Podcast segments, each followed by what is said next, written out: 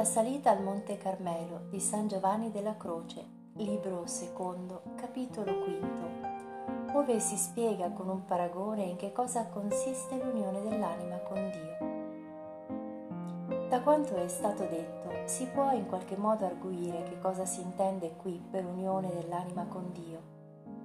È possibile così comprendere meglio ciò che ora esporrò. Non è mia intenzione trattare delle sue distinzioni né delle sue parti, perché non finirei più se mi mettessi a spiegare che cosa sia l'unione dell'intelletto, quella della volontà o quella della memoria, o ancora che cosa sia l'unione transeunte o quella permanente di suddette facoltà o di tutte e tre prese insieme. Ne parlerò nel corso della trattazione quando si presenterà l'occasione, perché ora non aiuterebbe a capire ciò che occorre dire di esse, mentre lo capiremo molto meglio a suo luogo, allorché trattando questo argomento avremo sotto mano l'esempio vivo insieme alla presente teoria. Allora si potrà esaminare e comprendere meglio ogni cosa e se ne potrà meglio giudicare. Ora voglio solo parlare dell'unione totale e permanente dell'anima, secondo la sua sostanza e le sue potenze, immerse nell'oscurità abituale di tale unione. In seguito, con l'aiuto di Dio, dirò che l'atto non può determinare un'unione permanente delle potenze in questa vita, ma solo transeunte. Per comprendere dunque bene la natura dell'unione di cui sto parlando, occorre sapere che Dio dimora ed è presente sostanzialmente in qualsiasi anima, anche in quella del peggior peccatore del mondo. Questa sorta di unione tra Dio e tutte le creature sussiste sempre. Per mezzo di essa Egli le sostiene nella loro esistenza. Se la sua presenza negli esseri creati venisse meno, essi cadrebbero nel nulla e cesserebbero di esistere. Quando perciò parlo di unione dell'anima con Dio, non mi riferisco a quella sostanziale che vige sempre, ma all'unione e trasformazione dell'anima in Dio, che si verifica solo quando viene a crearsi somiglianza d'amore. Questa perciò si può chiamare unione di somiglianza, l'altra invece unione essenziale o sostanziale. Questa è naturale, quella soprannaturale, e ha luogo quando le due volontà, quella dell'anima e quella di Dio, sono d'accordo tra loro senza che nulla dell'una ripugni all'altra. Quando dunque l'anima cancella in sé tutto ciò che ripugna o non è conforme alla volontà divina, allora è trasformata in Dio per amore. Tale spogliamento si riferisce non solo agli atti che ripugnano Dio, ma anche alle abitudini. Così l'anima deve respingere non solo gli atti volontari imperfetti, ma deve annullare qualsiasi abitudine che ha relazione con essi, poiché ogni cosa creata, azione e capacità umana non può raggiungere né avvicinarsi a ciò che è Dio. L'anima deve spogliarsi di ogni cosa creata, azione e capacità, cioè del suo modo di comprendere, di gustare e di sentire. Solo così, eliminato tutto ciò che non somiglia o non è conforme a Dio, non restandole altro che la sua volontà, essa può raggiungere la somiglianza con Lui e la trasformazione in Lui. Sebbene sia vero, come ho detto, che Dio è sempre nell'anima per darle e conservarle l'essere naturale con la sua presenza, tuttavia non sempre le comunica l'essere soprannaturale. Questo viene partecipato solo per amore e per grazia, che non tutte le anime possiedono in ugual misura. Alcune hanno un grado maggiore di amore, altre un grado inferiore, per questo Dio si comunica maggiormente all'anima più avanti nell'amore, cioè quella che ha la volontà più conforme alla sua volontà. L'anima la cui volontà è pienamente conforme e simile a quella di Dio, è completamente unita a Lui, e soprannaturalmente in Lui trasformata. Da quanto è stato detto, risulta che quanto più un'anima è sedotta affettivamente e abitualmente dalle creature e dalle proprie capacità, tanto meno è disposta a tale unione, perché non offre totalmente a Dio la possibilità di trasformarla soprannaturalmente.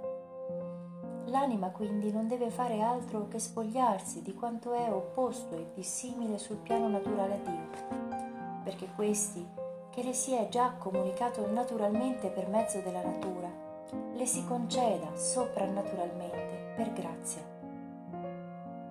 Questo è quanto ha voluto farci comprendere San Giovanni, quando ha detto: «Qui non ex sanguinibus, neque ex voluntate carnis, nec ex voluntate viri, sed ex Deo nati sunt». È come se volesse dire: ha dato potere di diventare figli di Dio, cioè di trasformarsi in Lui, solo a coloro che non sono nati dal sangue, cioè dall'unione e composizione di elementi naturali, e neppure dalla volontà della carne, cioè dall'arbitrio dell'abilità e delle capacità naturali, né tantomeno dalla volontà dell'uomo. Simili espressioni alludono dunque a tutti i modi umani di giudicare e di comprendere con la ragione. A nessuno di costoro dunque ha dato potere di diventare figli di Dio, ma solo a quelli che sono nati da Lui, cioè a coloro che sono morti a tutto ciò che è uomo vecchio e rinati, quindi nella grazia si elevano al di sopra di se stessi sino al soprannaturale, ricevendo da Dio tale rinascita e filiazione superiore a tutto ciò che si possa immaginare. Per questo motivo, altrove, lo stesso San Giovanni afferma: «Se uno non nasce da acqua e da spirito, non può entrare nel regno di Dio, che è lo stato di perfezione». Rinascere nello Spirito Santo in questa vita significa avere un'anima molto simile a Dio per purezza, senza avere in sé alcuna mescolanza di imperfezione. Solo così può realizzarsi una pura trasformazione dell'anima in Dio per partecipazione d'unione, anche se ciò non avviene sul piano dell'essenza. Per poter comprendere meglio questa verità ricorro a un paragone. Un raggio di sole batte su una vetrata. Se questa ha delle macchie o è appannata, il sole non può illuminarla e trasformarla totalmente nella sua luce, come accadrebbe invece se fosse nitida e senza tutte quelle macchie. Anzi, tanto meno la illuminerà, quanto meno sarà smacchiata e pulita. E viceversa, quanto più sarà tersa, tanto maggior luce riceverà. Ciò si verifica non per colpa del raggio, ma della vetrata stessa. Se infatti questa fosse completamente limpida e tersa, il raggio la trasformerebbe e la illuminerebbe a tal punto da essere identificata con il raggio stesso e da riflettere la sua stessa luce. In tal caso, però, pur essendo la vetrata identificata con il raggio, conserva sempre la sua natura distinta da esso. Potremmo però dire che essa è raggio o luce per partecipazione. L'anima è come questa vetrata, che è sempre investita dalla luce dell'essere divino, o meglio, tale luce dimora sempre in essa per natura, come ho detto. Quando l'anima fa spazio, cioè elimina in sé ogni ombra e macchia di cosa creata, tenendo la volontà perfettamente unita a quella di Dio, perché amare vuol dire cercare di spogliarsi e privarsi per Dio di tutto ciò che non è Lui. Allora viene immediatamente illuminata e trasformata in Dio. Questi, allora, le comunica il suo essere soprannaturale, in modo che quella sembra Dio stesso e possiede ciò che possiede Dio. L'unione che si instaura quando Dio concede all'anima tale grazia soprannaturale produce una trasformazione partecipativa tale che tutte le cose di Dio e l'anima costituiscono una sola cosa.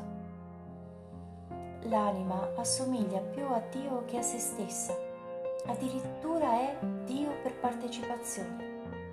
È pur vero però che il suo essere, anche se trasformato, resta per natura distinto da Dio come prima, proprio come la vetrata, che pur essendo illuminata dal raggio del sole, ne rimane pur sempre distinta.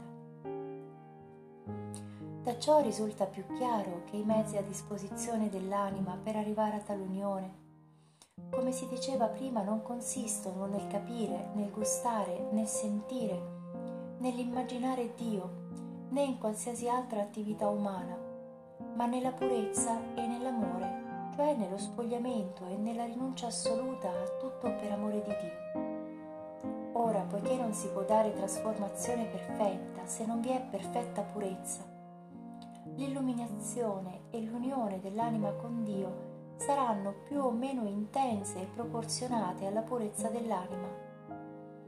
Tale unione, ripeto, non sarà perfetta fin tanto che l'anima non sarà del tutto perfetta, pura e limpida. Il paragone seguente ci aiuterà a capire quanto ho detto. Pensiamo a un'immagine ben rifinita, dai numerosi e sublimi pregi e dai delicati e fini smalti, alcuni dei quali si possono appena distinguere per la loro delicatezza e perfezione. Ora, chi ha una vista poco chiara e imperfetta riuscirà a scorgere solo qualcosa dell'arte e della finezza di quell'immagine. Chi invece ha una vista migliore vi scoprirà maggiori perfezioni. Chi invece ha una vista molto acuta vi vedrà bellezze e perfezioni più degli altri. Nell'immagine, infatti, vi è tanto da vedere che, malgrado tutto quello che si è potuto ammirare, più si ammira, più resta da ammirare.